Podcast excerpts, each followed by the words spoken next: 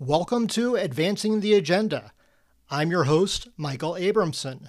Today I will be recapping the midterm elections, providing some high-level thoughts on the election, discussing what I thought was the most disappointing result, and then going into the Georgia elections, and specifically talking about why Senator Warnock did better than Stacey Abrams, and then providing some advice for Herschel Walker as he enters the runoff. As of this recording, control of neither the House nor the Senate has been officially determined. It appears, however, that Republicans will have control of the House. The election for U.S. Senator in Georgia is going to a runoff on December 6th, and we are still waiting on the results for the Senate race in Nevada. I'm not sure what's taking Nevada so long. Perhaps they should enlist all of the blackjack dealers to help them count the votes. Overall, though, I am very happy with the results of the election. To me, the Republicans did their job. My goal for them, at a minimum, was to control either the House or the Senate. And it looks like they are going to control the House. Now that they've done so, the Republicans will be able to stop the Biden administration's legislative agenda. First, they'll be able to stop the Biden administration's reckless spending. And secondly, they'll be able to run the congressional committees. And this means that they will be able to conduct congressional investigations. Not only will they be able to look into Hunter Biden and President Biden's ties to foreign countries, they will also be able to press other members of the administration. At congressional hearings, they could have Attorney General Merrick Garland testify and discuss why the Department of Justice targeted parents at school board meetings. They can also call on Secretary of Homeland Security Alejandro Mayorkas to testify and discuss the border, whether he thinks the border is secure, and what, in his definition, secure means. And the answers to these questions will provide some insight into the goals of the Biden administration, and hopefully the administration's answers on these questions will help convince people to vote for the Republican Party. The Republicans did not have the red wave that the pollsters were predicting, and while it would have been preferable, the outcome in the election is okay. Controlling a branch of the legislature means that the Republican goals could be achieved. Would it have been better if the Republicans had won more seats? Of course, but it's a lot better than losing the majority. And we shouldn't be surprised that pollsters got it so wrong. The pollsters really do not have a very good record when it comes to elections. When we think about 2016, almost no one gave Donald Trump a chance to win the presidency when he first declared his candidacy, except for yours truly, who predicted a Trump victory.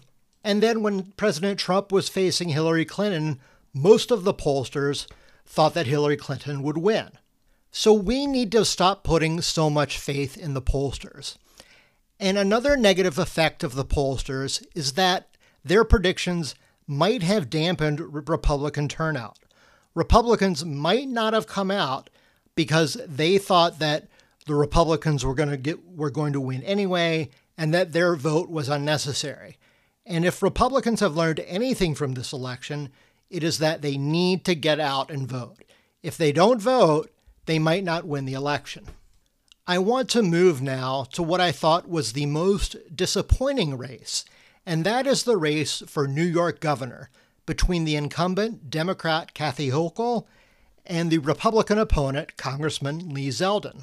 Governor Hochul won this race with 52.9% of the vote, and Congressman Zeldin had 47.1%.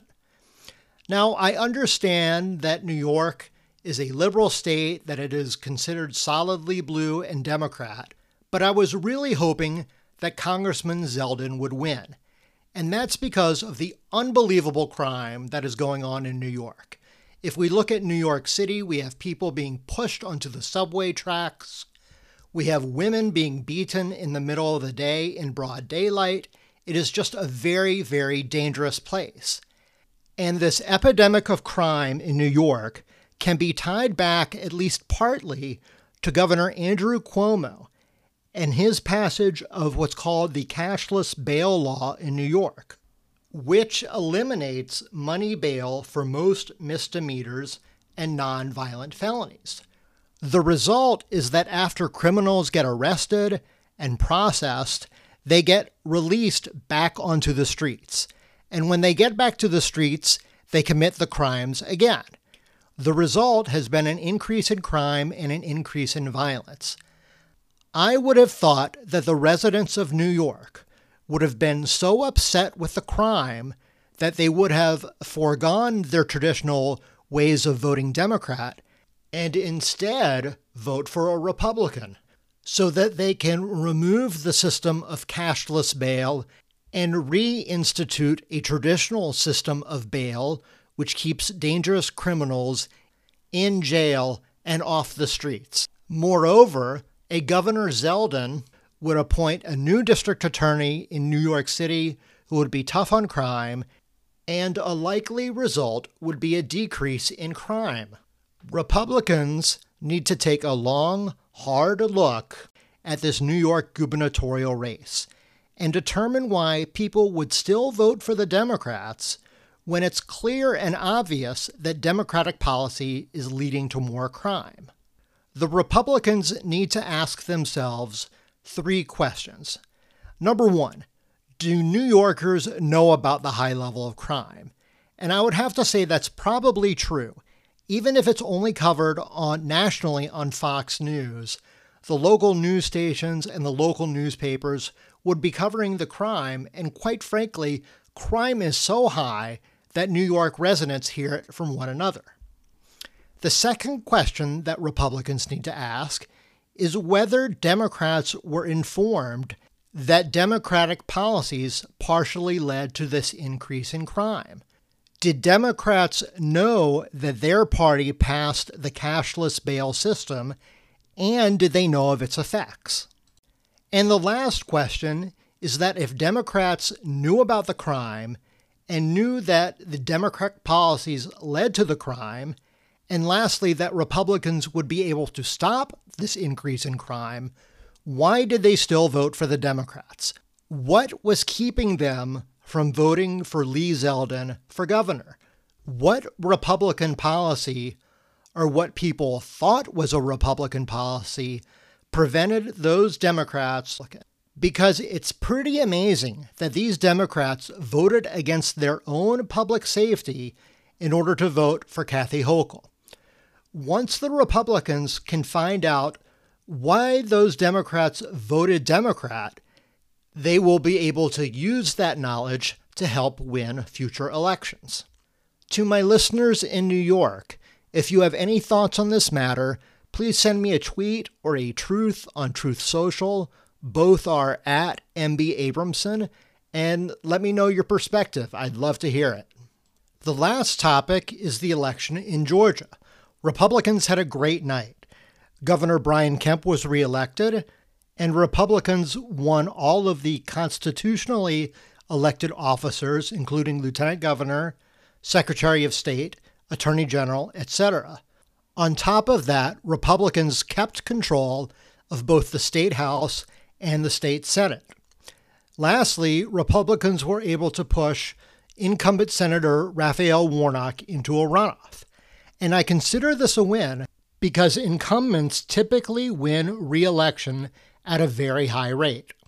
And even though Senator Warnock has been in office for only 2 years, he still brings advantages of incumbency, such as having a campaign staff that has already been set, a library of campaign data from the last election, and a fundraising advantage.